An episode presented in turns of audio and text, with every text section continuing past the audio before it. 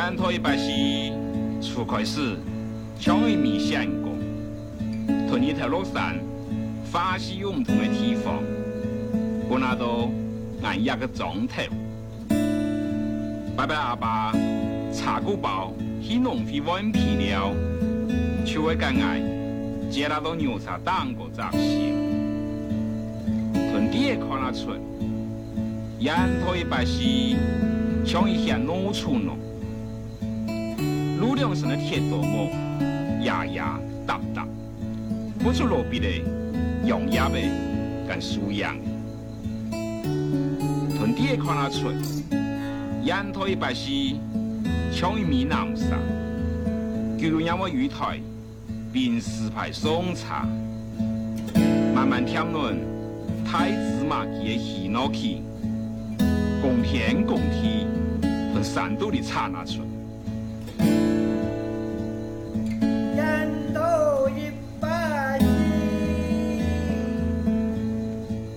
过后，天生改转成功。大马高路是台湾的马吉角，钢铁是吧？迎来迎上过，但那是迎来迎败转赛。烟头一百西，央视抢米虎皮，八轮按了一个钟头。迎接迎皮，迎接迎江山，贵重的后生诶，比绝强强。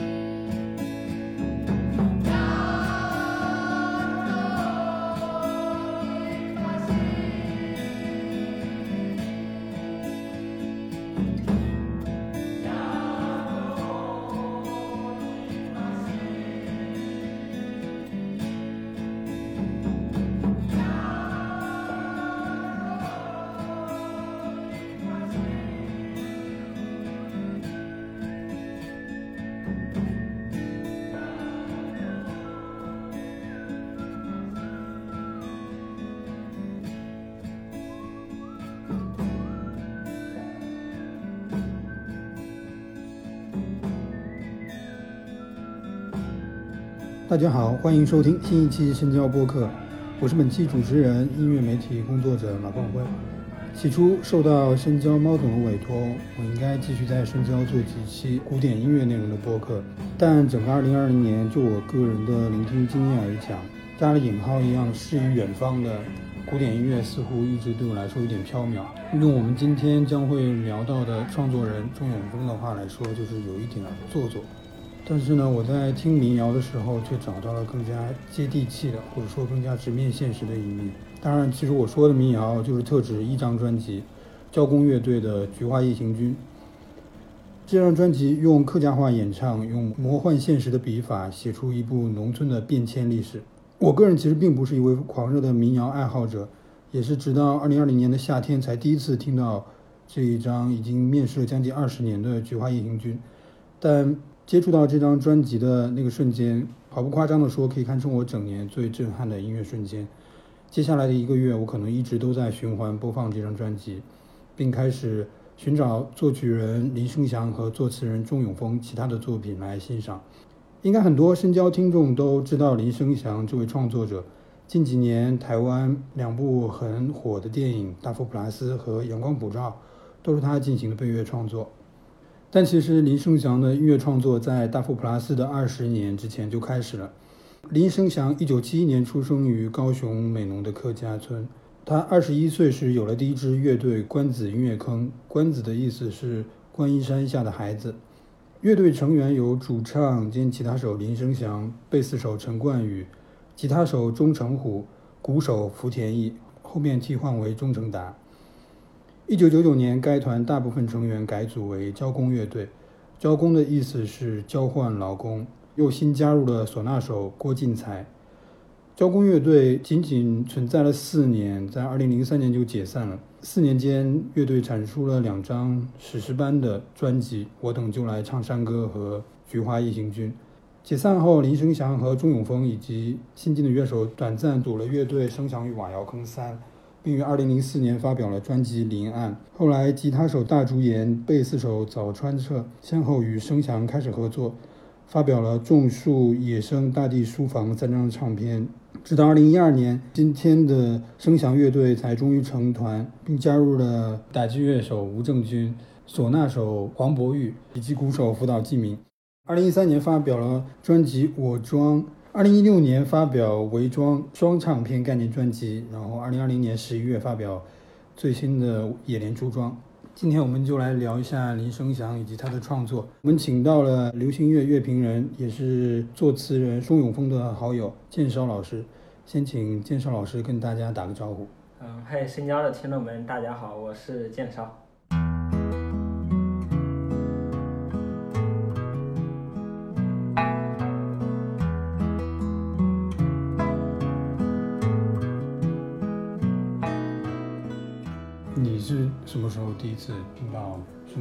嗯，我第一次听孙翔应该是听了他的《种树》那张专辑，因为那个时候我老早是在听台湾的一些民谣嘛，刚好那个就是说每个人听歌大概都会碰到一一两个前辈之类的，就前辈要带你去入门。如果你自己去找这些歌曲，其实还是挺挺难找的，因为他们相对来说当时是蛮小众的，刚好那个前辈就一下子把。林生祥，然后陈建年、巴奈那些人，通通的都推荐给我了。然后我就是去网上就找他们的资料，就就去听了。嗯，后面，但是我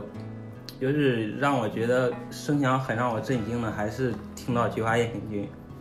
菊花夜行军》肯定是比《种树》要震惊。对，因为《菊花夜行军》那个时候对我来说哈，它还是有有一个关，我觉得关于身份认认同的问题。因为比如说，他那个故事是讲了一个阿成，他是从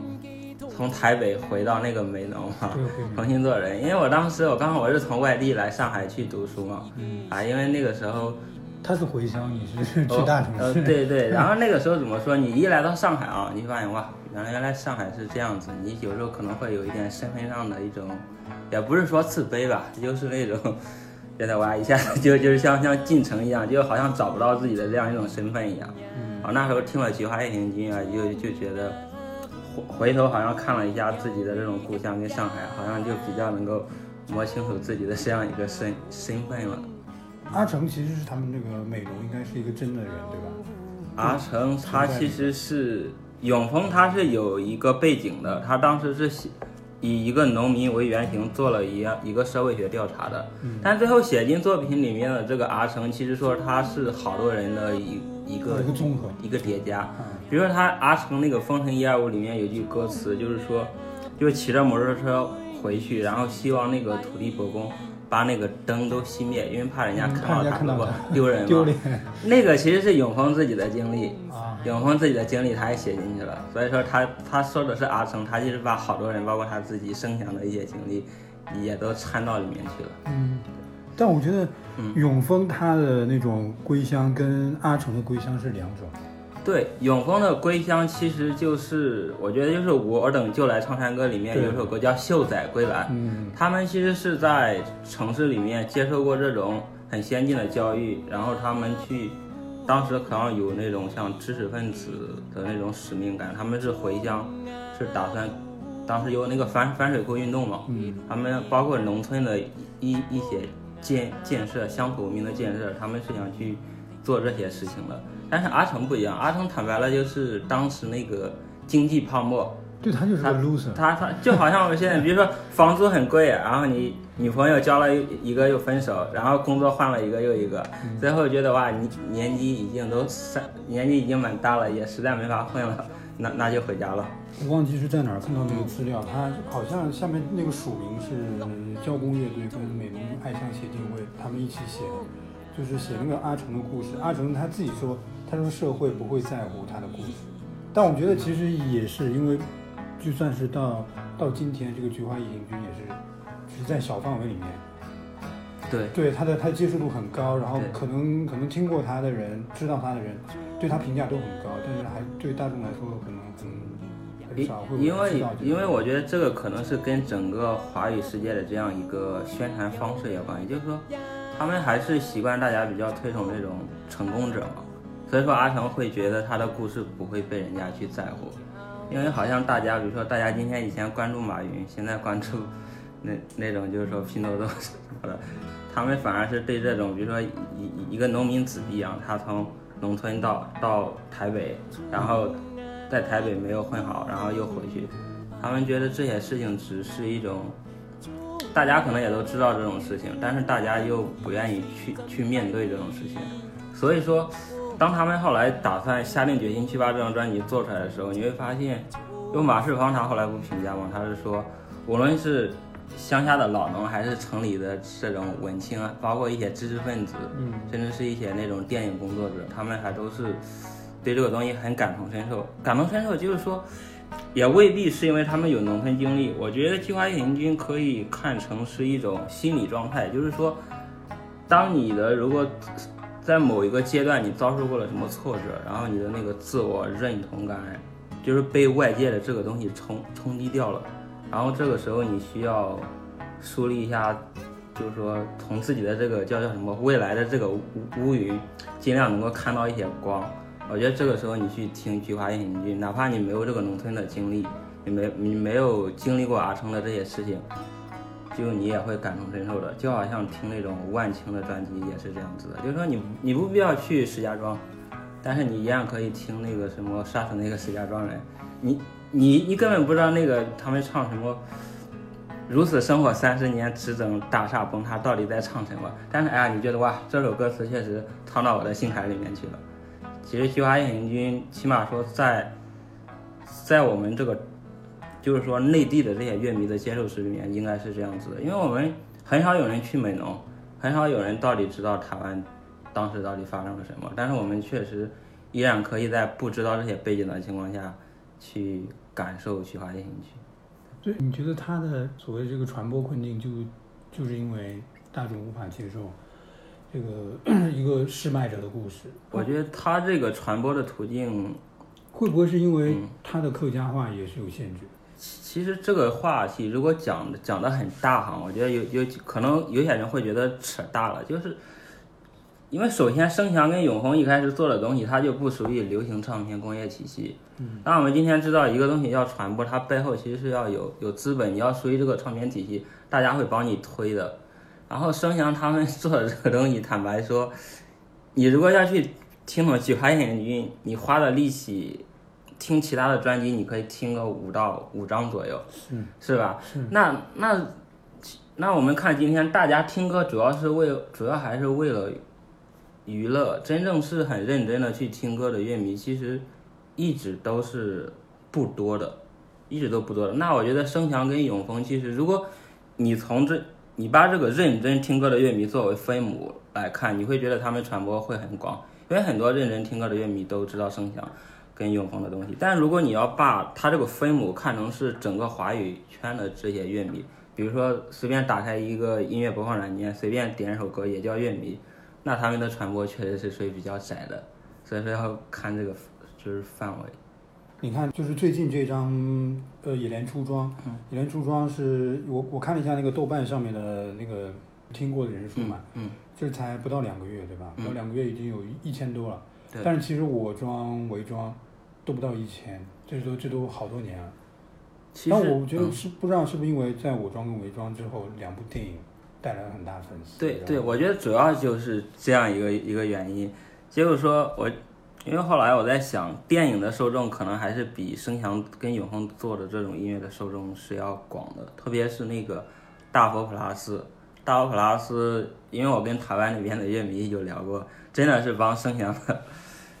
因为我们开玩笑，我们就是说声翔近十年大概有有两到三首歌给他涨了很多乐迷。一面会菜，一一个是面会菜，一个就是种树，种树的那对对，呃，面会菜好像那首歌确实是一首好歌，然后它也没歌词，就是一个纯乐奏演演奏曲，大家都非常喜欢那首。然后还有一个，我觉得可能是属于一一种，就是他们以前讲那个，就是说一个艺术家的生涯，就是说你一开始做很多很厉害的东西，没多少人听，但是慢慢的等到十年几年过后啊。它会有一个发酵期，然后你可能就会进入到一种所谓的商业收割期。我觉得声响可能现在啊，他你想他在做菊花眼镜的时候才是两千年开始，现在已经二零二零年了，就是说他这么多年的积累，包括虽然说很多大众还是不买他们的账，但是真的是最挑剔的乐迷，就是说整个这个台湾的文化圈，包括我可能内地应该还有一些。这些就是说比较精英的这些人士，他们是非常推崇林声祥的。你会看声祥拿了一堆金曲奖，嗯嗯，金鹰奖还金马奖应该也有几座，对吧？所以说在这些在这些奖项的加持下，加上而而且我觉得他们年轻的一代啊，因为我认识一些很年轻的声响乐迷，他们可能一开始听歌，他们有些人会追求，就是觉得。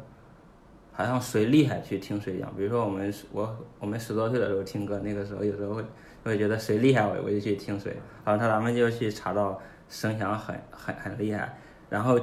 就会导致野莲出装，比如说他他其实不是声响最好的专辑，但你会发现他那个评分跟听的人数，他不是要比 我装跟伪装都多的吗？是。这个可能就是我觉得就是一个。林声祥他慢慢的到了一个商业的收割期，算是收割了一些粉丝，类似这种，就是就是有一种粉丝的那种心态，粉丝就是只要你出了新作品，我就给你打高分。嗯，哦，生祥的粉丝应该不是这样的，生祥的很多的我认识的那些老粉丝，他们还是蛮苛刻的，但有一些是是那种，有点像那种，比如说，我觉得五条人现在大概也是这种情况，比如说。他们就是因为他们本身的名气不是在慢慢变大嘛，会吸引很多路人粉，嗯，可好像就好像他们那种粉圈说的叫什么野生粉一样，就也不属于什么组织，就他们觉得啊，我听林声祥可能会很酷，或或者什么的，他们就有时候你会看，比如说那个专辑刚发行啊，你包括万青现在也是这样的，专辑刚发行还没到十分钟，就有很多人就把分打出来了，嗯，他们说哇不听也。然后写什么不听也也给五星，啊，就大概就这种心态嘛。野莲出装其实有部分也是。对我我其实看野莲出装，我很很纳闷，就是有很多评价说，呃，太好吃了，什么听饿了。我我就很纳闷，一是这 这些食物什么大风什么对面屋大屋子，我觉得在在我们这边大陆这边根本不知道他在说什么。对对。然后再加上他唱的是客家话，你也你也听不懂，对吧？对。然后完了，很多人还说很好吃。呃，就是这这这个问题确实比较有意思。如果你看了那个对面屋的那样一个 MV，包括永峰的解释，你会发现对面屋是一个对面屋作为一种植物是个很难吃的一种植物。他写那个歌有一部分可能就是中间一句歌词，他就是说他后来吃对面屋，从那个苦中吃到甜，才想到他母亲以前，比如说作为一个农村妇女，她。经历了承受了这么多多多东西嘛，嗯，呃，所以说我觉得越吃越饿里面，我想一下哪些歌会越吃越饿？大风大风可能是越听越饿。但是大风其实我们我在在你不了解这个食物之前，你不知道大风是呃，但是你可以想象，就是说以前啊，以就是说我们现在生活很好了，可能每天都吃肉。我想我那个小时候，包括永峰他们小时候，他有时候真的是过年的时候才可能。就是有有什么好好日子了才会去吃肉嘛。嗯，你你可能你不知道大风是什么，但你可能会联想到自己当时小时候过年的那样一种气氛吧。嗯，然后你会觉得，包括还是有有点食欲，但是专辑的其他的歌曲听了，我觉得真的没没太大食欲。豆腐菇我觉得还行。豆腐菇，然后还有那个玉玉不是，他那个面面怕面怕饭，就是第一首歌。板条对，那里面有句歌词，就是说什么考试进步几名，然后去请你吃这个饭嘛。嗯，那对，真的，我觉我觉得如果是如果如果是永丰的话哈，他肯定不喜欢听那个越听越饿这种词的。对啊，因为他不是描写的美食啊，他描对啊，写的他是。讲了一个是很很深很深的东西，他不有人和食物流流浪的流浪的故事吗？嗯而而且而且你想一下，我们举那个专辑里面的其他一首歌，像什么树豆，它不是客家人也吃，嗯，福佬人也吃，原住民也也吃嘛。它这个背后肯定是有一个人人口的互相流动。嗯然后比如说那个，我以前去调查过客家的历史的，就是说他们客家人一开始到台湾是跟福佬人是争地盘是要打的，哎，其实很残酷的，打赢了你就站着，打不赢你就跑呗。然后他们跟那个原原住民也是也是有打的，就跟美国的那时候白人跟印第安人是一样子的，真的里面就是有那种，就就真的是屠杀，你你你打不过你，嗯，那那就跑那。其实有点像那个赛德克巴莱，是不是？赛德克巴莱那个，他主要是跟是日本的他跟日本侵略者打的。但是我讲的这个是老早的，就那种移外外来移民去抢地盘嘛。嗯包括我这一次去广东潮汕那边，我发现它跟整个，就跟这边江浙沪啊啥的都很很不一样。因为后来去查历史，他们那边真的是有很，因为历史书里面不讲这些东西的。他们当时的那个讲粤语的跟讲客家语的人不是火火拼嘛？前后搞搞了几十年，真的是死伤很惨重的。我觉得跟非洲的种族灭绝没那么夸张，但差不多的。而且那个时候后来客家人战败了，有一部分客家人就被赶到广西了，还有部分客家人直接当成那种说是劳工，华人劳工，其实华人劳工跟黑人奴隶是可以划等号的，无非是肤色不一样。真的就去被当成什么猪猪仔去卖到卖到南美啊，卖到美洲啊。就我们现在讲历史，一提到黑人的苦难，就说黑人奴隶从非洲被卖到那个那样个美国嘛。嗯其实华人清朝清朝末年，包括民国那时候，潮汕那边有好多真的就是说是什么背井离乡去打拼，鬼扯啊！有一部分是的，很多真的就是被那种被那种蛇蛇蛇头当非法移民，你那个地位可能还比不上黑人奴隶呢，有有有有些。嗯所以说这这些苦难的东西，如果你不去了解，就是嗯没人没人会去说的。像那个南美有一些小国，像什么苏苏里南什么的，现在真的都是当时潮汕的这些被卖的或者说去打拼的那些老工的后代，那边的华人基本上都占领了那那些那些那些小国家他们这边也讲客家话？对的，你像泰国，你去泰国玩，还有一些老人会讲潮汕话呢，啊，都是那边出去的。如果你觉得《野莲出庄》不是他，不是他最好的一张专辑，有哪些地方就是你会有更高的期待？像我听歌的话，因为我们都是有有一个长期的聆听经验，比如说老早我们去听鲍勃迪伦，我们大概会知道他他作为一个创作者，他从他二十岁、三十岁、四十岁、五十岁、六十岁，大概他他会有个什么样的，根据他当时他自己不同的生命状态，他自己对对自己作品的一个预定目标的那个实现度，我们会调调整我们的评价标准的。像声响也是的，我们倒不会觉得要求他下一张一定要比上一张好。这个这个好不好，其实它没有一个很固定的标准。我觉得声响他在《野莲出装》里面的表现，其实就是你可以往上去追溯他，因为他前面是一直在做电影配乐嘛，嗯，他是在做完《伪装》那张专辑过后，因为孙翔自己的作品啊，他是他有跟永丰合作的，就是说我装、伪装，包括这张《野莲出装》，然后中间还穿插着三部电影和纪录片的配乐，就是那个《大佛普拉斯》，然后《阳光普照》，还有就是《男人与他的海洋》。嗯然后你会发现，《野莲出庄》它这里面有很多创作观的话，还是有一些做电影配乐的那个创作思维在里面。就是说，有些歌曲它并不是像一首歌，有点像，如果你把它那个人声抠掉过后，你会觉得它像一些场景吗，场有有很有很强烈的场场景场景感，对吧？那那这个东西就是，我觉得可能还是跟他之前一直在做那个电影配乐有有关系。所以你觉得就没有那么纯粹音乐了？呃，怎么讲？我或如果要搞到名词，叫什么音乐的主题性在有有所降低，但是它那个场景感在增强。嗯，对，然后然后你会发现，比如说你听《菊花夜行军》的时候，你可能你是想坐下来静静的去听，就是很认真的去听。但是听《野莲出庄》，你好像你觉得，哎，我可以一边听一边拖地，我可以我可以我可以一边听，我可以干点其他的事情，是这样一种感觉。所以说，这样就是他对整个音歌歌曲，比如说做歌曲和做配乐中间，他是有一些界限的东西。我觉得生强他现在做的东西，可能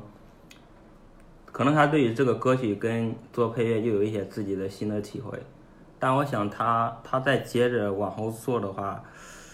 嗯，因为他下一步往往哪走，坦白说，我们这种乐迷或者说做乐评的，只是怎么说，就是说他怎么做，我们就怎么评价好了。我们其实也也没法去干涉他他的那个创作嘛。对对。对，但我其实其实你觉，我觉得就刚才你说，嗯，场景化的，其实在他之前呢，哎，那个选乡乡长的是我装啊，那个是我装，选乡长的是我装，其实那个就其实很像，对吧？它其实就有有点像是那个，对，就生强跟永峰在讲一个故事，然后后面的音乐就其实就像是一个配乐一样的。对他那个他那个其实是有一点戏剧化的东西在里面，有很多念白，也也有很多那种口口白。他当时他当时为什么要做这首歌呢？因为就是我装里面的其他歌曲都都相对来说比较动听一点嘛，嗯比较偏静的那一方面嘛。嗯，然后他们说他们要做一做一个吵闹的歌来中和一下这张所以就是专辑的感觉，对吧？你看我装，你听我装，听课本，听读书，听最后的那首什么画台，真的都是很很动听的。嗯，对，中间加一个类似场景化，在这个伪装里面也有一个，就宇宙大爆炸，其实也算。哦，宇宙大爆炸，对，宇宙大爆炸，它这个场景化其实是非常强烈的，包括它那个器乐，它是包括它那个鼓，嗯它最后选择做的有有一点前卫摇摇滚的那样一种曲风，它其实是有点是营造那种叫什么，叫什么山雨欲来风满楼的这样那种紧迫的感觉，嗯，对吧？可能也是那那些电影创作者听到这些之后，觉得他也可能比较适合去做电影。对，还有一个就是说，生祥他老早做音乐的时候听那个 Pink Floyd 听的比较多，嗯。因为我后来我想一下，这个可能会对他，因为生祥是做音乐，做音乐的话，一个是就是说考虑节奏旋律的这一块儿，还有一个就是说，有些做音乐的人我认识，他们很痴迷开发不同的声音效果的，嗯呃，这种不同的声音效果可能对应的，也就是说我们听着里面的这种场景化的东西。嗯就是他们会，你比如说，如果你去听 Pink Floyd 的，包括很多前卫摇滚，包括万青他们这张新专辑也是，他们就搞了很多很奇特的声音的那那种效果，嗯然后那种声音效果让你听起来跟他这个文本的描描述刚好是相相匹配的。这样一个，我觉得声响应该也有所考虑。像还有一个，比如说这例子蛮多的，像那个《野莲出庄》里面有一首叫那个树豆，嗯树树豆的话，那个时候他他们就特意让那个他们的鼓手辅导进明去打那个鼓嘛。他说你能不能让那个鼓打的这个声音有点像那种豆，就是说豆子在在地板上蹦啊蹦蹦的那种感觉。如果你去仔细听《野莲出庄》里面树豆那那首歌里面的鼓点，它确实是有点这种，好像噼里啪啦带这种蹦，就是蹦一下。嗯对，这个可能也是他们就是说，一开始做音乐的时候，他们当时就往这方面主动去想，主动去做了。所以就是把音乐给形象化。嗯，对，就是说他们讲的音乐更那种叫什么声音更有那种感官的冲击力。不知道这是不是跟他们那个回乡二二十年，可能已经融入了那种生活，所以就感觉好像他们之前的那种，像《菊花夜军》、像像《伪装》里面那种、那种力量，就感觉好像变弱了。当然，野莲除了《野莲出庄》那一首歌之外，其他感觉都好像都啊，这个我觉得从从两方面其实可以讲，其实声翔乐队的核心就是一个是永峰，永峰是负责写词和整个这个专辑的概念筹备嘛，然后声翔是负责负责这一块儿的。然后对于永峰来说的话，我觉得他接受过蛮多采访，你会发现，就最近不是有个采访嘛，他就是说，如果我们还像二十年前那样激烈，对对对大概你就是没有兴趣再采访我们了。是是是，没错。这个这个时候，永峰怎么讲？永峰其实他是一个不停的想想想做新做点新新新东西的一个创作者，就是说他真的是不满足于他之前做的那些东西，他就是说他可能要自己推着自己，不停的不停的往往前走，然后呢，因为他们以前已经经历过这种激烈的状态了，然后他们现在的每个人就从交工解散过后这么多年，他们他们的那样一个生命的里程也变化了很多。你像永丰，他后来一直在客委会做，从客委会又做到那个台北市的文化局长，然后又现在又下野，又回到那个大学里面做做一些学学术行政的工作。所以说，跟他们当时参加那个反水库运动的那个时候的经历，其实已经差别是蛮大的了。那你像生祥，生祥的话，他是后来他自己采访有提到，他是做了父亲过后，他有了女儿，哎，他会发现他那个心好像有点变得比以前更加柔柔柔软了。他会体会到很多那种生命里面比较脆弱的东西。嗯，他就是，所以说他能写出来面会菜，就这种很又很细腻，然后又又又很有有有光亮的这样一个作品。然后还有一个就是像那种场景感的东西，我觉得对声响来说，可能还是他音乐上的追求占比较大的一个因素。就是说我们前面说的他那个生活的这个改变啊，是一个因素。我我，然后他这个音乐上的追求的话，因为我觉得生强他，你想一下，他从交工解散过后的话，他就是经过那个组建瓦窑坑三，然后瓦窑坑三解散过后，他又开始重新去日本去学习，就是说他把他以前做音乐的那套方法论的东西，好像重新推掉了，他就是重新去学习节奏旋律的东西。你会发现种树里面的话。他那个乐乐团的编制就消失了，就声响一把吉他，然后平安龙三弦，然后大猪也是一把吉他，然后到了那个野生里面只有两把吉他了，就是声声响跟大猪演的两把吉他，然后到大地书房在两把吉他的基础上加了一把贝斯，到了我庄里面他才是加了一个打击乐，然后到伪装才开始加唢呐，加鼓鼓手。就是说，你看，是他交工时代是一个蛮典型的摇滚乐的编制，就是鼓手、贝斯、吉他，对，然后然后还有一些打打击乐，包括一些民间的乐器，就是唢呐、二胡。但唢呐、二胡其实，嗯，演奏的那些部分其实用吉他也可以演奏，它无非是用唢呐跟二胡可能更有一些在在地感。然后，然后声翔他现在你看他又是。加加了蛮多，还有一些那种像什么非洲的什么什么什么，是什么拇拇指琴，包括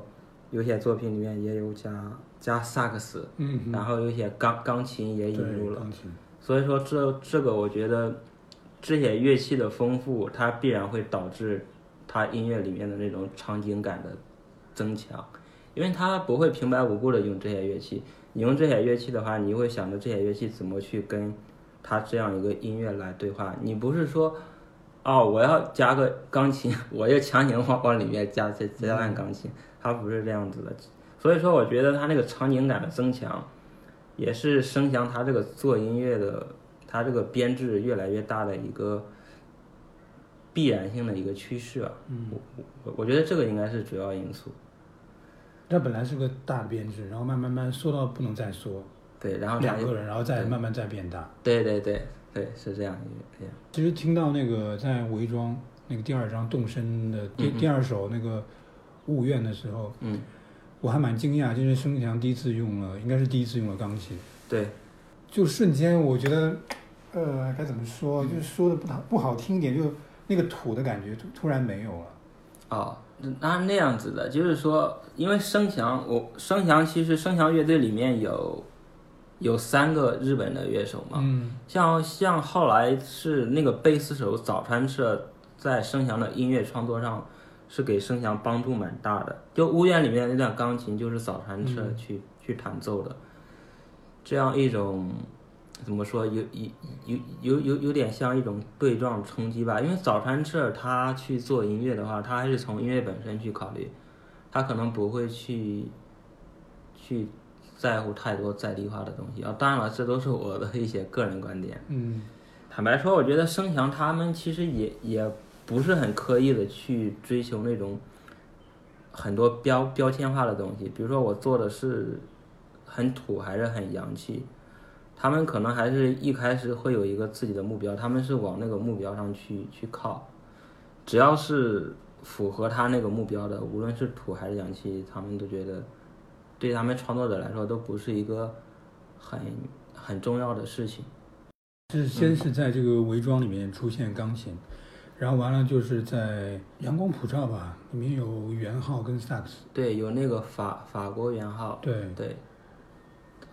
那个那个萨克斯，我觉得也也挺有意思的。他们这样一个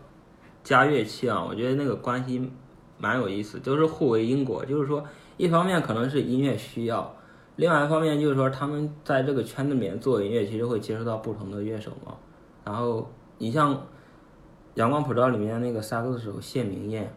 他其实跟声翔声翔乐队里面不是有三个日本乐手吗？他们三个是组成了一个东京中央线。东京中央线的爵士乐队。然后呢，谢明燕其实有跟东京中央线去去录制专辑嘛，然后他们彼此又认识，然后刚好嘛，后来声翔可能做音乐觉得需要一段萨克斯，然后 因为他们这都是彼此的一个互相认识的嘛，然后就说哎，那要不你你你过来去来录录录一段吧。其实这个东西在以前摇滚乐里面都是很常见的。你像以前滚石乐队、披头士，包括他们整个英英国的那些摇滚圈子嘛，他们的乐乐手之间有时候就是说，比如说有时候披头士的成员去滚石那边唱和声，有时候好像滚石他会把其他的吉他手拉过来给他们录录录制唱片。嗯，所以说我觉得这个东西一方面真的是音乐上的考量，另外一方面也不排除就是他乐队时间这样一种人人际关系的促促进。嗯，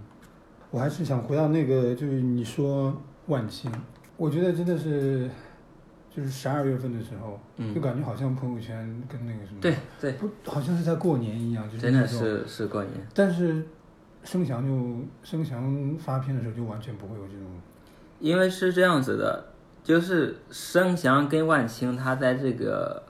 他们的，如果我们分两个地位，一个就是说，就是说作品的水准，还有一个就是说在大众的传播，在作品的水准上面，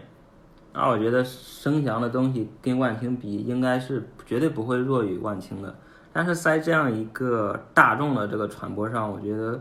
可能跟他们的那个书写的题材有关系。声翔的粉丝的乐迷的数量真的是少万青少少太多，对啊，少太多，完全。不过万青啊，它是一个奇迹。为什么是个奇迹？它作为一个独立乐队，它居然可以一下子卖到四十多万张，而且还有一个，万青，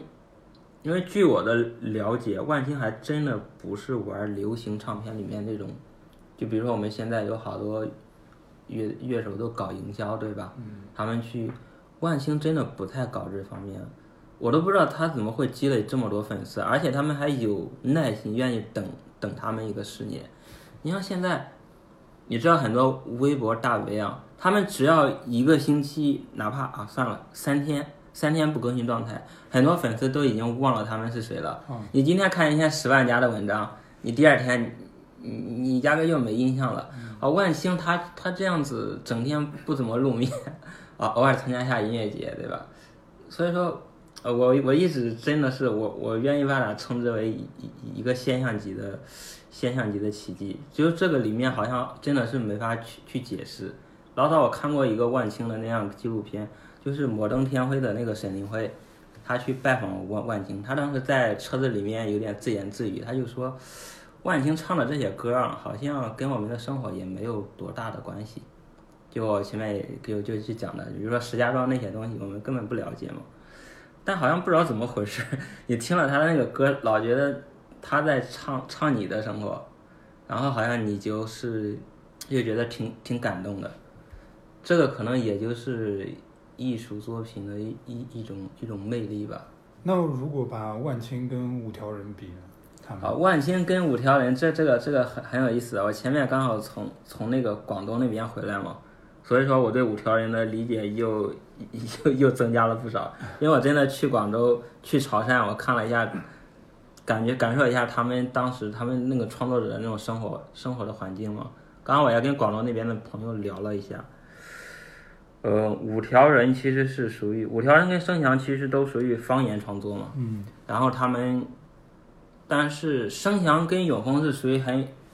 有很明确的那种创创作论的。对五条人，我觉得他们一开始可能就属于凭凭凭直觉，嗯凭直觉就是有，当然了，他们可能也有一些自己的创作技巧，但我觉得应该不多的。他们可能真的是就听听打口碟，他们确实经历了那些生活，然后靠着这种艺术的直觉横冲直撞，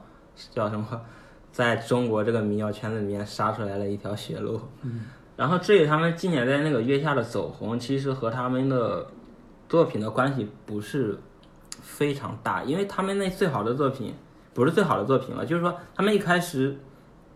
在大概十年前做那个《县城记忆》出来的时候，他他们在中国这个民谣界的这个历史地位，我觉得就就差不多会会给他们一个地位了。月下，我觉得我们开个玩笑细说啊，有点像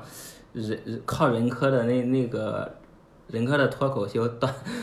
段段子，让他们收获了很多那样一个粉丝，包括他们，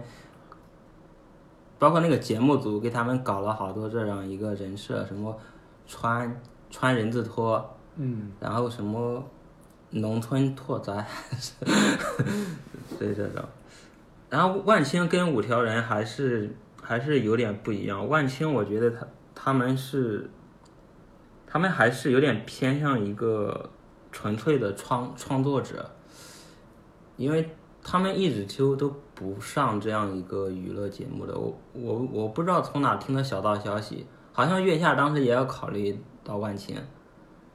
但好像万我我万青没去，我我不太确认这样一条消息。嗯，但五条人后来去了吗？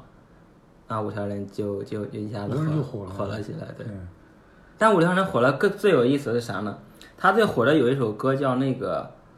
阿珍爱上阿强》，那首歌其实是一首国语歌，嗯。就是五条人他是靠唱方言歌发发家确立他这样这样一个在中国民谣界的这样一个地位，但是最后他那个火起来流行起来是一首国语歌。哎，最搞笑的是我后来不是去潮汕地区嘛，刚好那天我坐车里面，他有个朋友是就是潮汕人，他其实不听五条人的，但是他居然知道五条人的这样一首国语歌，五条人的那些用用海陆丰的那种方言写的那种方言歌，就是他们潮汕人肯定能听得懂那种方言，他都不知道那些歌，但他知道五条人的这这种国国语歌，所以说这样一个一一个现象就是很很有意思，就是说你用方言去创作了这么多歌曲，最后你那个结果你家乡人你家听，不是你，那他家乡也有一些人听，但也都是一些很精英的、啊很资深的那些乐迷了。但是你家乡的那些普通人知道的是你的一首流传最广的国语歌，就这个现象也比较嗯比较好玩。所以声翔他们一直火不起来，是不是也就是因为他们没有国语的创作？嗯，嗯这样一个问问题，其实还是我觉得对于声翔永丰来说，压根儿不是问题。但是如果非得现在问我们声翔为什么没有火的话，我觉得这个可能确实是一个很很大的原因。还有一个就是说，你想一下，我们整个这个流华语流行乐坛去流行啊，坦白说啊，你你不写爱情，没错，你不写人情，你不写人生，你你你怎么火你怎么火？是是是是吧？嗯，对，那你看盛祥跟永恒写的东西，他们从来不有有爱写完，从来不写爱情很少很少，有吗？有有一首叫什么《细妹如看》，就是那个啊对细妹林爱里面的，嗯还有还有一些写爱情的，写还有一张写女性的叫《野生》，嗯但它里面的那个那个爱爱情是跟生活融融插在一块儿。你想在在他们那些书写里面，爱情其实只是生活的一部分。然后来就说要去结婚去生活，然后柴米油盐酱醋茶，一下子就把爱情给压得死死的，对吧？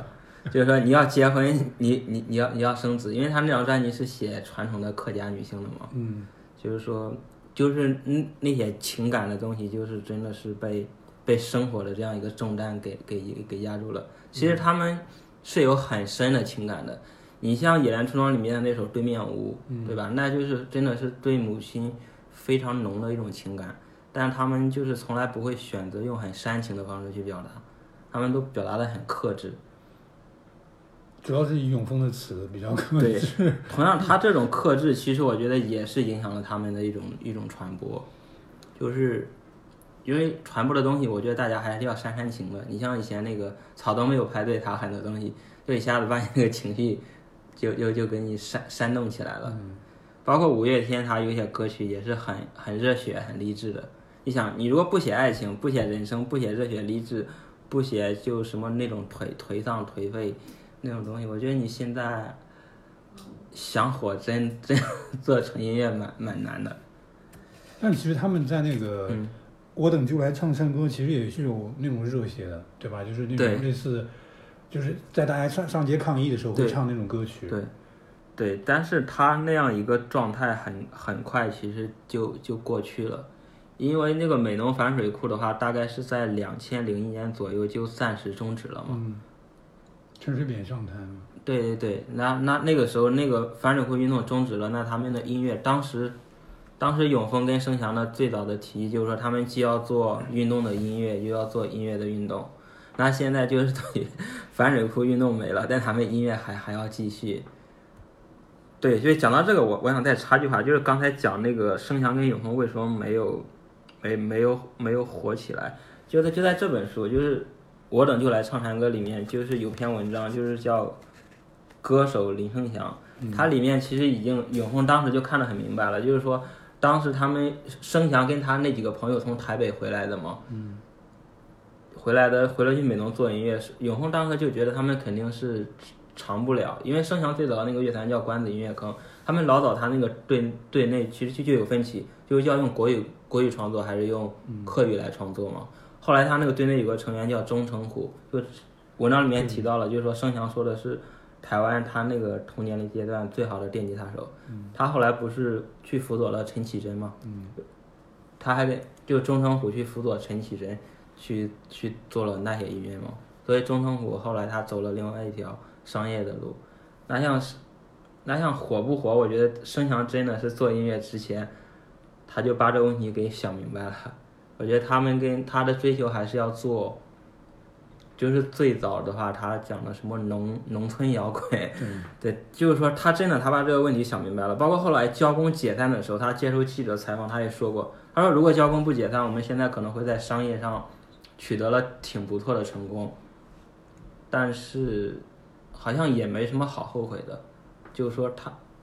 你怎么说呢？一个人如果他一直。他没有琢磨着怎么去火，他也没想火嘛。对他，他他没往这方面去去去想，你也不知道哦，你还知道盛祥有段时间还失业了，嗯，就没没什么收入了，就是在他那个做完种种树那个前后，包括那个时候刚好呢，他女儿还出生了，他后来他接受采访，他说那个时候到什么程度呢？他去那个超市里面去买东西，有有有两种小孩吃的东西。他后来看了半天，他想买那个贵的，但是他后来看了半天还是买了那个便宜的。就他作为一个父亲，他肯定想给女儿买那个贵的，但是因为那当时他那时候失业了一段时间嘛，他就买了那个很很便宜的。那个东西对对盛祥的影响也很大。那个大到什么程度呢？就是盛祥也是后来接受采访说的，他说后面只要有活他就接。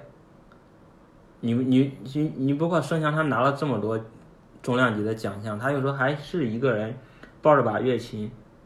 就是站在那个很小的台子上就去唱。你像我们今天我们这边的乐队，我天呐，火了过后，随便上个音乐节，像新裤子他们，我估计大概要有个五十万左左右的开价人民币。然后其他的那那些什么二二流几流的，他大概也会有一个具体的我不知道，但那个收入肯定是要比声翔的这样一个。拿了这么多奖项，还会抱着一把乐琴站在一个小台子上去给给给这些路路人甲路人甲去唱歌，肯定肯定是我们在我们这边是没法想象的。嗯。刚才你说那个那个火不火的那个问题，我其实想到想到另外一个，因为你说包括永丰跟盛翔，他们可能一开始，包括他们回到美农，他们就知道他们是不会火的。然后我就想到另外一个人，就是陈升。嗯，陈升算是一种曲线救国一样，他他是先火，火完之后，然后他再去写那些不会火的衣服。呃，我觉得陈升的定位还是一个比较自由自在的创作者。嗯，但永恒跟申翔的定位不只是一个自由自在的创作者，他们还是有希望他们的作品跟这个社会运动会有一些互动。嗯，所以说他们还是包括他们从交工的时代说自己要做农民和工人的那个传声筒，嗯，就是那个那个话筒替他们发声，替边缘人发声。到一直这张专辑里面的，无论是写反石化的伪装，还是《野莲出装》里面探讨那个越南的这样一个劳工问题，就是说他们。当然了，我觉我觉得我们如果把他们，他们还不是一个很纯粹的这种像陈升这样的一个音乐人。当然了，他们的身份确实也是音乐人，但他们在音乐之外还是有很多这样一个一个想想法的。这个东西，我觉得对于华语世界的很多音乐人是很难想象的。就是说，他们可能就是做好自己的音乐就行了，不太会关心这些音乐之外的东西。陈升他会唱这些东西，但他主要还是以一个创作者个人的姿态来唱这些事情。但是陈升他他真的是有志于去做什么社会运动的领袖，他有志于去想推动这个社会去往前走吗？我觉得他陈升有点跟鲍勃迪伦是类似的，他们就作为一个创作的个体，他们感受到这个东西，他们就把这个东西给创作出来写出来。但是有没有想希望他们通过他们的歌曲？去推动这样一个社会怎么改变，他们没有这样一个想法。但是我觉得生祥跟永峰的作作品，包括永峰他自己，他不回避这个东西的。他觉得他的作品不应该待在书房，他有时候可能应该是要走出书房，走上街头，去跟这样一个当下的发生的事情要互动。这个我觉得是真的是很很大的差别在里面。你刚才说那个陈升是像鲍勃迪伦，这就让我想到我我昨天看到那个周小英，她说。生祥是台湾的鲍勃迪伦，但是那个我记得，因为陈升陈升就最新一张那个《末日遗绪》出来的时候，他在那个台北办那个画展嘛，然后他请了那个滚石的老总去去给他做一个类似那种开幕的时候做一个发言，嗯嗯，然后滚石老总就说到，他说去年就是一九年的时候，上海在那个艺仓不是办了鲍勃迪伦的大展，嗯嗯，然后他说他来这边看鲍勃迪伦的展，然后完了，人家就问他。那台湾有没有鲍勃迪伦？他说如果有的话，那就是陈升。如那那我们就来讨论一下，到底生祥跟陈升谁会是更像鲍勃迪伦？嗯，这首先是这样子的，我说生祥跟陈升都是鲍勃迪伦的粉丝、粉丝和乐迷，但我觉得陈升跟鲍勃迪伦可能更迷一些。陈升的英文就是叫。鲍比，鲍比，鲍比，他其实就是鲍勃迪伦那个那个那个鲍勃。然后还有一个，你如果从这个创作的这个量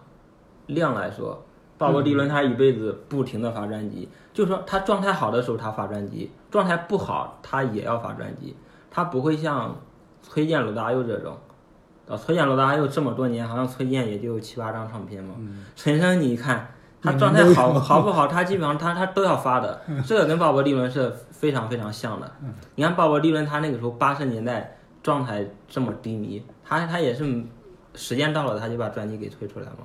你像陈升这张《末日语序》，好像评价也不太高，肯定是在在乐迷里面，我我跟陈升的一些乐迷都聊过，他们觉得跟《归乡南机场人》根本不是一个。是是是，他前面四张实在太厉害。但是陈升，我觉得他为什么像鲍勃迪伦呢？他就觉得我有话要说，我就说，我并不是说我一定要做非常非常好的作品。我这个时候我心里面就有这么多话，那我就把它说说。还有一个是左小诅咒，左小诅咒也也也发，也是不停的发，只要时间到了他就发，有时候一年都发好几张，对吧？然后声声翔跟永峰不是，我觉得声翔跟永峰还是属于比较爱惜羽毛的这种创作者。所以说，对，我记得永峰之前说过，他做不到我手写我口。对，所以说你看周小英，他他在那个写声翔的《野兰出装》那个评论里面也说了，他说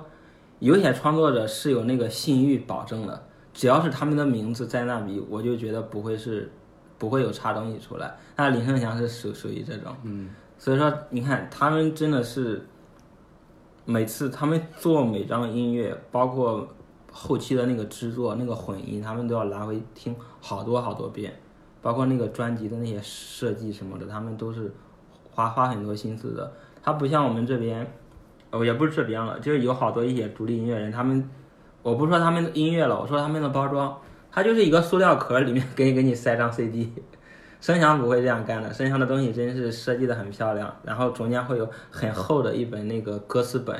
把那个创作背景、歌词的意思，就客语歌词给你写出来，客语翻译成中文，中文也给你写出来，还有纯英文的也给你写出来。我跟你讲个最搞笑的事情，我每次都是通过他们的英语歌词来最快的理解他们的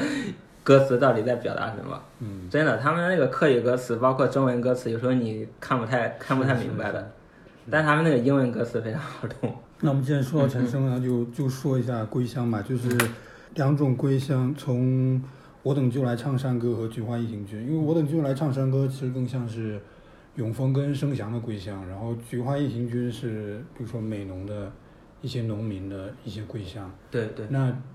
陈升的归乡呢？陈升的归乡，我觉得是一种想象。嗯，就是陈升从。台湾的南部，然后来到台北，真的是扎根了。然后的话，哦，说真的，我这句话，我我我可能需要调查一下陈升现在到底是住在台湾的哪个地方。他住在台北。他如果真的住在台北，那我那我刚才没讲错，他就是一种想象，就好像我现在坐在上海，我我去写一首关于我故乡的歌一样，就好像以前他们那些华人去到了美国去写一下关于这种中国的想象一样。因为陈升他唱着《归乡》，你就知道他可能顶多就是说回家看看，他还是要住在台北，是这种感觉吧？你觉得陈升会像阿成一样骑着摩托车去，真的是誓死回到山脚下重新做人吗？我觉得他不会了。他其实那个《归乡》那个歌词就第一首，我觉得就写出来了。那一如我昨天离开他，一如我今天走向他，他跟归他跟乡家乡的一种关系是一种。互相的，就是我觉得他会走，他他也会他也会离开。我觉得它是一个动态的过程。比如说我我今天走了，我又回来，我又走了又回来，就有点像我们现在其实好多这种就是说频繁往返于城乡之间嘛。是对这样一个。所以他跟那个《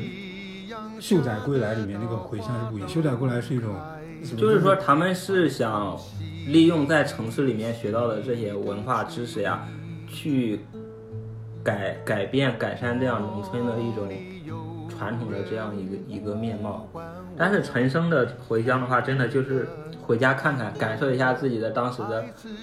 当时的，比如说村里面的漂亮姑娘现在现在如何了？呃，他歌词里面有有有唱对吧？然后自己的那那些亲戚什么七叔七叔，然后然后什么小小学小学中学的时候的老师校长啥的，这是这。这些人物嘛，然后就是一个，他其实就是回回家看看，然后想到这些事情，对，就是对对，就是一个个人式的回忆，可能还夹杂着一点怀旧。所以说当时写这个归乡的乐评，好多人就都说，哇，陈升真的老了，但好像老了也不是什么坏事。他们就说这样，就是这张专辑给他们的感觉嘛。就他一唱出来，你会发现哇，他原来真的是意识到他老了，因为他开始想想这些。故乡呀，这种以前的小时候小时候碰到的这些人物，还有一个人，我觉得还是要提一下，就是伍佰。因为如果我们去看台湾的这样一个近几十年的这样一个经济啊，包括这个人口的流动，就是我们在对对照他这个一个音乐上的表现，你会发现他很多歌的背后，其实就是在写这样一种城乡之间的人口流动，就是说。你从乡村到城市，又从城市回到乡村，或者说一直在从乡村到城市的这条路上来回这样一个反复。伍佰的话，伍佰也是从台湾的南部到达了这样一个台北，然后伍佰的有有很多歌，他也是写写到了他那个回回到家的回到家的感觉，比如说像《树枝孤鸟》里面有有一首歌叫《返回故乡》。他那首歌写的是相当的悲壮，他说，他就说他从台北回到了这样一个他的那个家乡，他会发现有很多东西全部都变掉了。他就说，他站在这样一个家乡的土地上，然后好像演演了演了掉掉了下来，就是说，当时啊，后面可能就是我个人的想象了，就是说脑补一下，怎么一切变变得都如此沧海桑田，就是说物是人非了这样一种感觉。他跟陈升的归乡不一样啊，陈升回到故乡，所以说我我在想，陈升到底有哦，陈升是回到故乡了，可能是他真的时候，伍佰写那首歌的时候是是在一九一九。一九九几年，就是快到两千年的时候，那陈升写《归乡》的时候，已经是又过去了十多年嘛，可能他们的那个年龄也不太一样。对，所以说陈升呢，真的是，他可能真的是到了那个岁数，真的是看看故乡的什么都好。他说什么我的母亲不美丽，但对如何形容她？嗯，对。但是呢，虽然不美丽，但但他心里面还还是觉得他的母亲很美丽，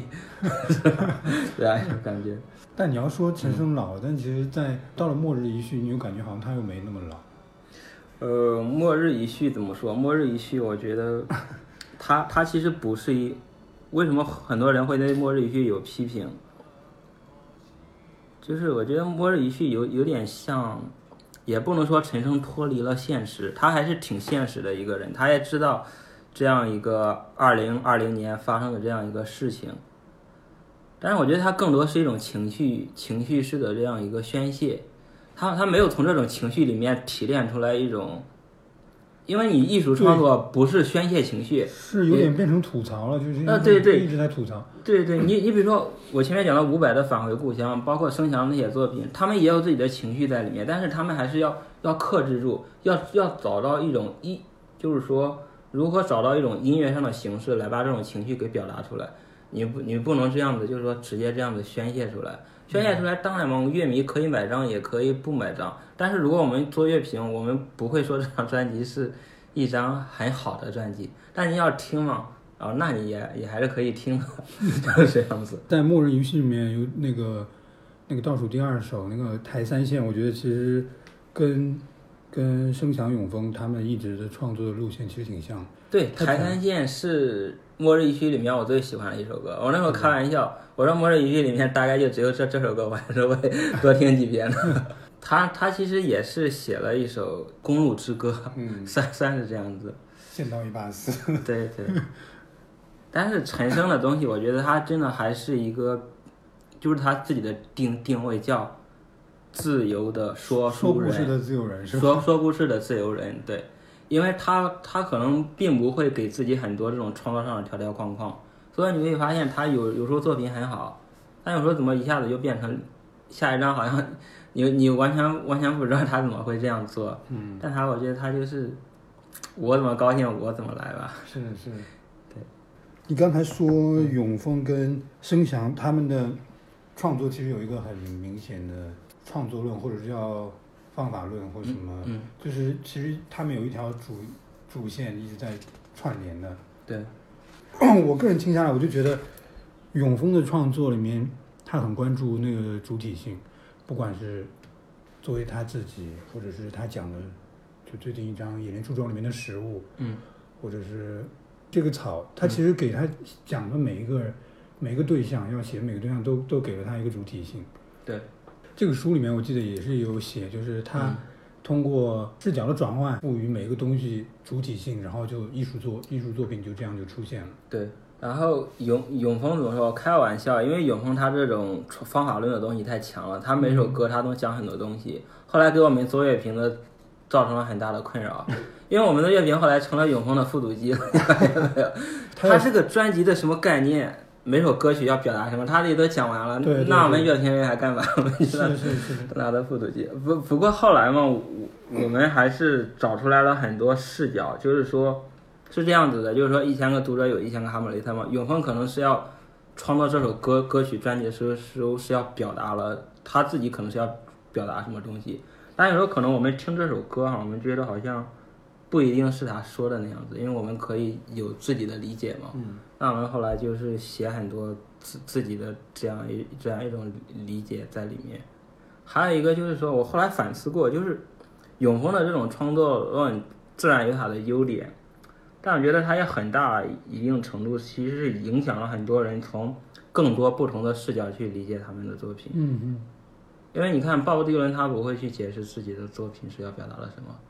对吧？你像万青他们也很少去解释，包括崔健、罗大佑也不是很经常去解释。啊，永峰真的是把那个作品解释的清清楚楚。对，就是他要写什么，他为什么这么写，以及他要表达什么，都全部都在歌词里面了。对，不过说到永峰的词，如果抛掉这个方言客家话的创作之外，其实他还是有很多类似就是古文一样的创作，对吧？诗经一样的。对，这种创作，对，就比如说他他是写的美农，写给美农的人，你觉得美农的人他们他们能理解吗？哦，这个问题我我确实是是是想过很久的，嗯，但我我觉得美农你要看什么人了，美农的读书人嘛，包括他们他们那个美农的爱乡协协会。一些一些那些偏文化的人，他们还是能看得懂的。但是对于美农的老农，嗯，啊，我觉得我我觉得很很难。对啊，就假使是盛翔的妈曾秀梅，对不对？嗯，曾翔的妈，我觉得，我觉得这，我觉得虽然他，妈也写了一些词，对吧？呃 我觉得这些歌词他妈是能看懂的。比如说像《野莲出装》里面的这个是有野人出庄，其面实面法上，比如说什么“光明不过云烟，繁华起落也圆圆环，得意一晚，失意也一碗”。但是像那个对面舞里面，就你前面讲的那些用什么《诗经》嗯那种体的，我觉得他们他们那些人可能不会很很感冒感兴趣这这些作品。是吧？对，但是这个东西呢，它又属于永丰的一个创作的，他自己给自己定的目标，就是说，永丰他最早学那种创作论的东西，他其实是受了很多那种西方的西方的那种文艺观，就好像它里面提到的布莱希特的那种疏离感，包括很多的那种第三世界的那种现实主义的那种诗作，但是他后来因为他要用中文写作嘛，他肯定还是要从这种就创作两块，一块就是说创作论思想那一块，还有一块就是说形式，形式也很重要。嗯，那你那你中文的形式，它只能从《诗经》、杜甫这些里面去找，就是说他用《诗经》、杜甫的这种形式去写诗，但是他他背后的那种看问题的思维还是人类学、社会学、西方就我们讲的西方第三世界那种那种现实主义书写的那那一套。至于，所以说这个才是他真正要关心的。至于就是说那些美美农的老农能不能听得明白，应该是他次要关心的。他作为一个创作者，他他也关心这个问题，但他最主要的问题还是他要按照他自己心里面想的那套把他的作品写出来。写出来过后，他才会去考虑，就是说这些人到底能不能听听得明白。如果你现在去看啊，声响永恒的乐迷好多真的就是文化界的精英，像一些各种乐评人、各种什么做设计师、电影工作者，真正的还有一些是社会运动，因为他们老早认识的算朋友吧，朋友之间的这种互动，真的还有一些像那种学生，真的是农民，我觉得可能可能不太多了，可能还真不不太多了。我感觉好像全世界都有这种这种问题，就你创作这种左翼民谣，嗯嗯。然后你描写的对象可能完全不知道你在说什么，知道知道一知道一些知道一些，知道个大概。对，还有些还有一些，我觉得这个里面最关键的是什么？真正的那些我们真正的那些就是说偏下层偏底层的人啊，他们的第一目标是是生存，对，没错。所以说他们他们本来这个东西就不是他们的必需品。嗯啊，这个可能也不是也不是一种歧视了。我觉得就是说，他们你看，我再举个例子，就我观察到的，像那些农民，他们可能更喜欢听什么凤凰传奇，嗯就是那些喊麦啊什么，呃反反正就是这种娱真正的娱乐、真正大众的东西，包括那个抖音、快手，他们听的是是这些，反而是这些以这种很高水准的文艺作品反映所谓的下层生活的作品，真的下层人是不怎不是不怎么听的。对啊，然后呢，更讽刺的是，这些作品最后真的是变成了一些精英精英在听，就是文化文化的精英。嗯，这个这个真的是我觉得是创作里面好多年没解决的一个问题。那陈升的路线是不是一种，算是另外一种路线？就是跟跟永丰盛祥，不说盛祥，就说永丰的词来说，对，因为陈升其实他也不太会写那种什么诗经什么，他其实很多时候是我手写我口，他就是我手写我口对对，陈升是那个比较典型的我手写我口，对，而且他那个我手写我口，有时候我怀疑啊，他的手比他的口还快，对不对？但是反正因为他那歌词写的会很长嘛，嗯真的我觉得他就是这样。我们随便找一个他的歌词哈，嗯嗯陈升真的也是一个比较特别的，陈升其实他，你说他是主流哈，他真的没有火成五百那种程度。你说他是独立音乐哈，他一直是签在主流那个唱片旗下的，滚石对吧？对对吧？比如说这个愚人之诗，也许我该少喝一点，多存一些钱，问他去巴黎生个小孩，这明显就是我手写我口，对吧？对，陈升可能还是有点像那种叫什么文艺的老老嬉皮士那种感觉，他一些歌里面，他自己不也自称老，就是说有时候也会说这，他有一首歌叫《老嬉皮》，老嬉皮，对吧？他他是有点这样的，而且陈升还是还是有有点情怀在里面的。对，他是有情怀。然后永丰声翔他他们也有情怀，但是他们在作品里面他们不谈情怀，很 很少谈谈情怀的。是，就是你看陈升会谈情怀，嗯，但是呢，他又会用那种好像大家都都能听懂的方式来讲情怀。但是永丰跟生强呢是，他们不怎么在作品里面不怎么谈情怀，但是嗯他们的作品自己就是情怀。对，这个真的是，只能说是他们的那个创作的目目目标跟定位都不太一样。嗯，啊，老早最搞笑的是有一次那个伍佰，伍伍伍佰在私下里面吐槽陈升，就是说很很很随意，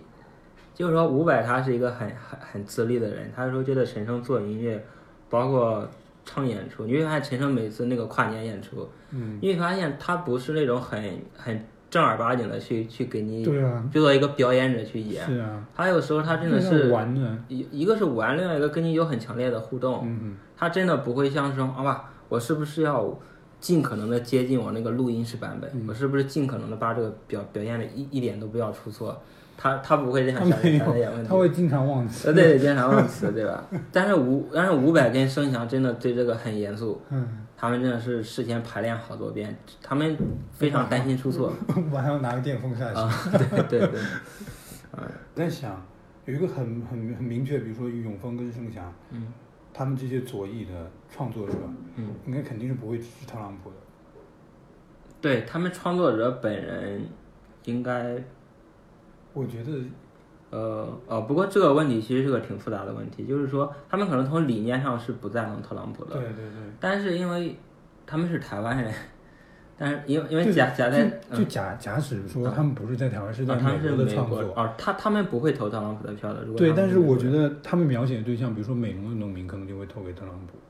嗯，这个是很有可能的。是吧？对，然后然后我给你举个最具体的例子，台湾不是二零一八年那个台湾地区的县县市长的那个大选吗？嗯那时候韩国瑜在高雄，嗯高雄有很多选区，美浓就是高农的一、一一个选区嘛。美浓选区的话，以前都是民进党赢，嗯但那一次是韩国瑜的国民党赢。韩韩国瑜不就是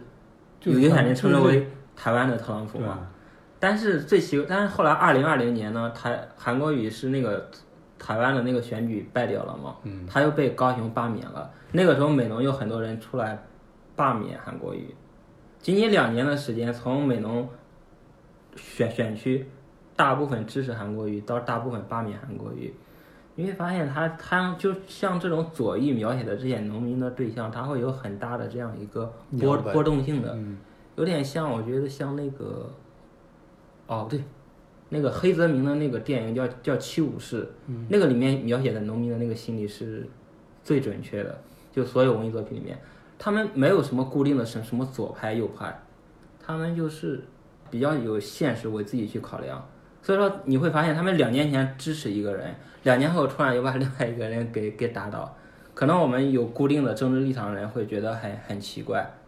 但对于他们他们来说，从现实角度来说，那个时候我选你是我觉得你好呀，现在我觉得你不好了，我我我我就把我我我就不选你了。他们不会像我们有很强的这样一个叫什么争，有很多人啊，特别是这些读书人、知识分子，他们会有很强的立立场在里面。比如说，我就算我，比如说他如果要是支持，比如说在美国，他如果要去支持那个民民主党，啊，反正他他赢或输，他肯定都投他的票嘛。嗯，但是有很多嗯那种就这种这种农农民的话，他就是真真的是，他不管你左派右派，你上台嘛，让他过好日子，他就投你票；你上台，他发现日子没没改善，那他下次就就把你赶下去。对他们，他们不考虑这么多什么政治立场的这些事情。啊，你说这这个这个农民那那个那个阿青选。香港里面那个后面不是有两个妇女的那样一个旁白吗？哎那个旁白怎怎么读的来着？管这么多，谁种都相同，田要耕，菜要种，船蒿要称，这个就是农民的典型反应。嗯，谁谁上台，一都差不多。我们该耕田的还是要耕田，该种菜的还是要种菜，该该开船的还还是要开船嘛。然后后面说回家吧，明天要种菜，还是自家的锅子里面有饭好填。他们是关注很现实的事情。至至于你什么党派，他们不管那么多的，你只要能满足他们这些东西，他们就投你的票。从我等就来唱山歌，《菊花夜行军》这是两个描写归乡，嗯嗯，然后到其实从种树开始就已经就已经在家乡了，对吧？对，种树、野生，对，呃，果庄，嗯，围庄，嗯，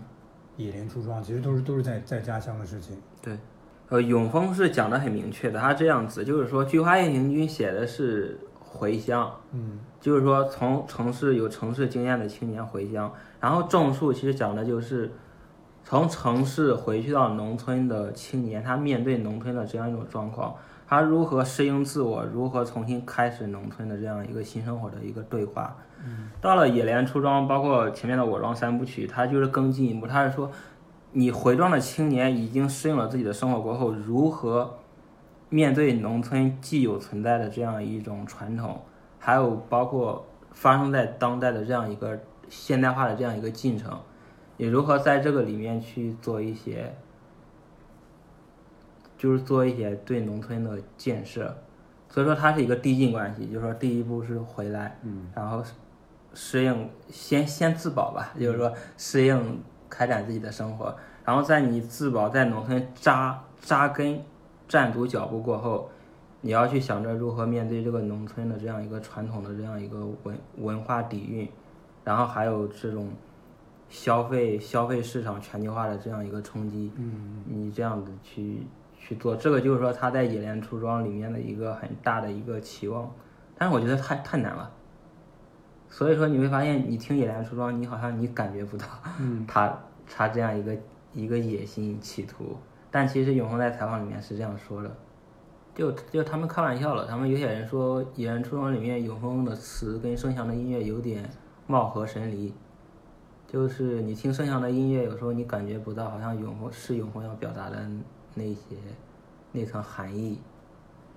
就是你看那个采访嘛，永永丰好像把每首歌。表达什么都都写了，但对于声翔来说，他那个音乐出来过后，有有些歌是对得上的，像对面屋那些歌，但是有些歌我觉得很难对上，像菜干那些歌，哎，你又觉得声翔的音乐跟永丰的文本好像，并不是那那么吻合，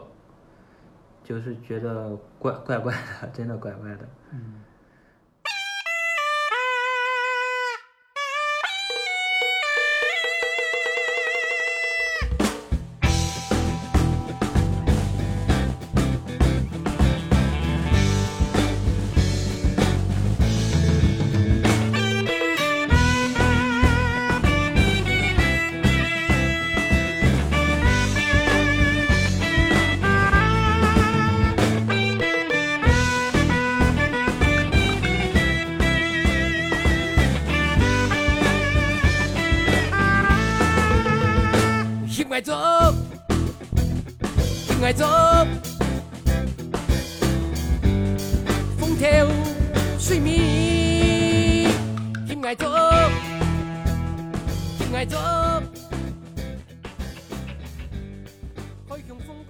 我等就来唱山歌和菊花一缕里面的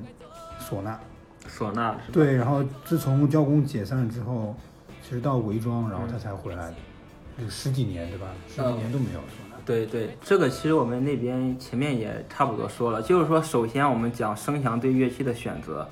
它不是要为了用这个乐器而用这个乐器，它是它这个音乐需要这个乐器，它才会加。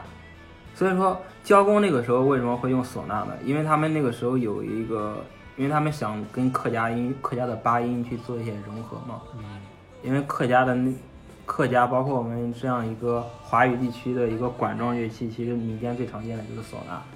然后对，我记得他们好像说，是关子音乐坑回到美容演出的时候，有有什么什么老头对他们说、啊，你们这是什么音乐？不用唢呐，也不用鼓。对对，所以说他们就用了。那后来为什么一直到伪装才用了唢呐呢？我前面其实解释了，就是说声祥在交工解散过后，短暂的组建临岸，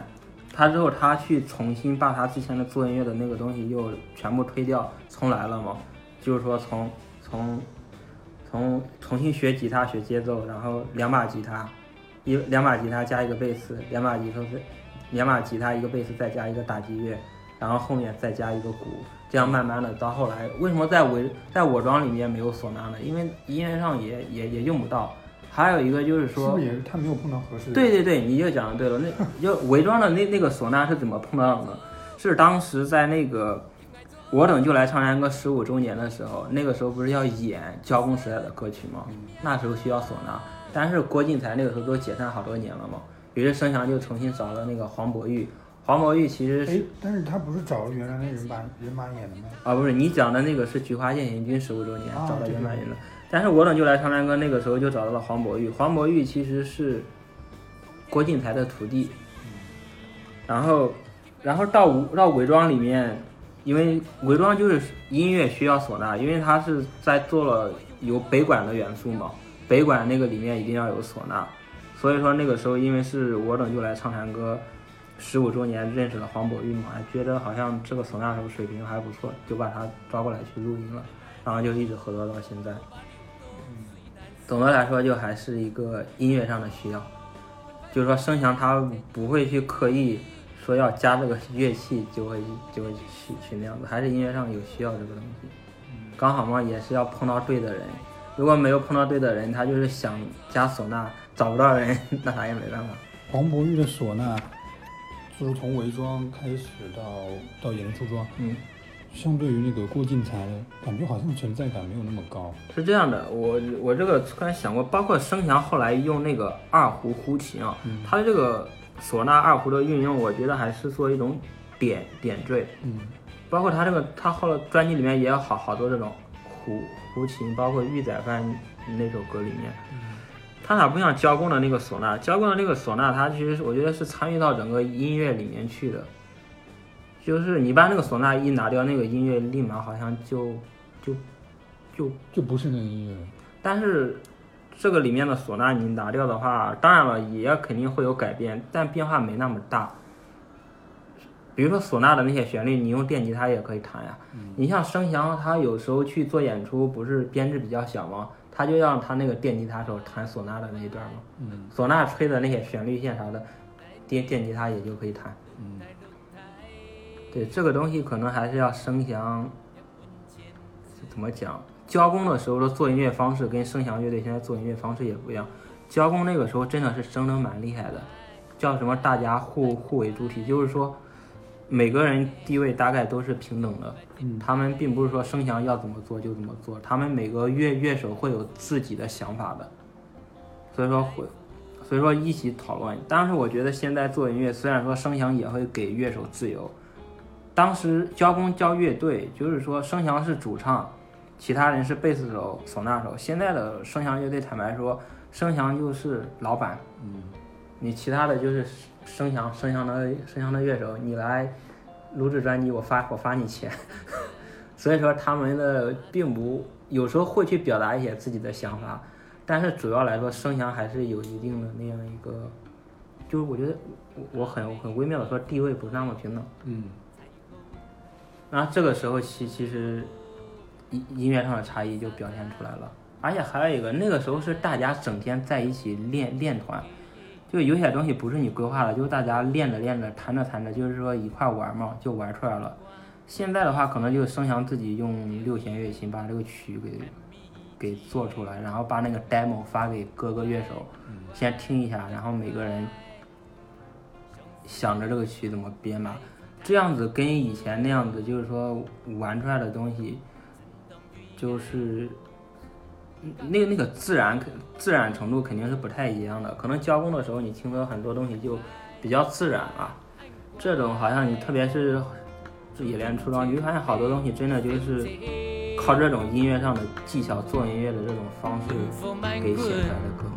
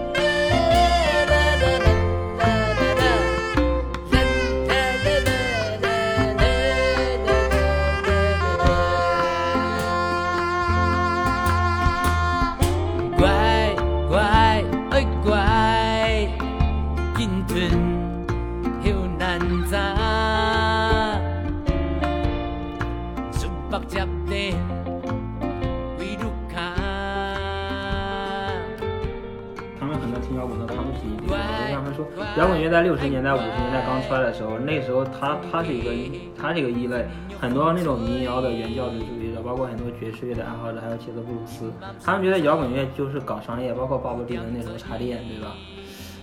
但是后来呢，你现在你摇滚乐怎么摇身一变，变成了一一一种所谓的有有逼格的东西，又看不起人家搞流行，说人家商业，好像摇滚乐就不应该商业一样，就这里面有好多这种。偏见真的就是后天建构的，就如果你对这个音乐的，如果你对这门音乐的发展历历史有一个纵很深刻的这样一个，就是就一个成脉络成体系的了解，你会发现，我觉得真的，他们一开始不可能没有一点娱乐成分的，包括爵士乐，嗯，爵士乐一开始也是有很多很强烈的娱乐成分，甚至。他就是在一些红灯区里面演演演奏，在夜店里面就是给人家助助兴用的，有一些古典乐，因为我不太了解，我我不太好好好说。你像摇滚乐，它一开始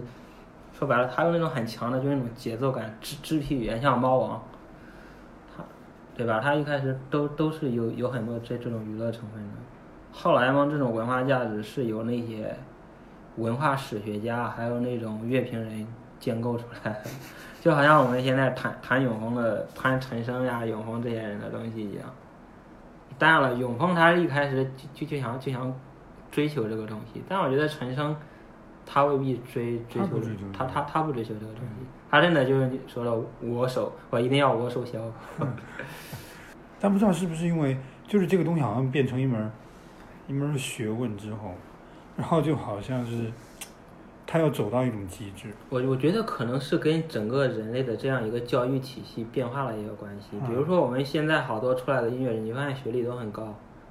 你说现在怎么讲，谁还能没没读读过个大学，有个差不多？但以前不是的，以前读过大学真的很很难的。就是说你，所以说所以说我人生就是技校。所以说我觉得就这个生中什么独立性其实是个伪伪概念了。就你觉得，我觉得这个人的这个独立性也不是。比如说，就我前面讲过的，比如说我们今天聊天的很多话，你仔细去想，你虽然说是从我们的嘴里面讲出来的，但好多其实也都是其他人的观点经过我们这样一个一个消化来产生的嘛。因因为就是说我以前系统的想过，特别是我后来读完本科又接着读，我觉得哎呦。就是说，这个知识它真的是是把双刃剑，它确实增加了你的视角，但有时候会成为一种束缚。就就是任科不是逗徐志远吗？他问了这样一个问题，他说：“你说我在大学里面学的是什么？”徐志远顺着这句话，他想是学的美术吗？任科你知道怎么回答吗？我没读过大学。我这就是一种思维定式，你看，就是你猜我在大学里面学的，那那如果徐志远没读过，思维定式这么想呀？学的是美术，然后哈哈，我也大学就是就是天茫茫地茫茫，无亲无故靠太冷，月光光心惶惶，故乡在远方。风有伴，狮子伴，处处角落不。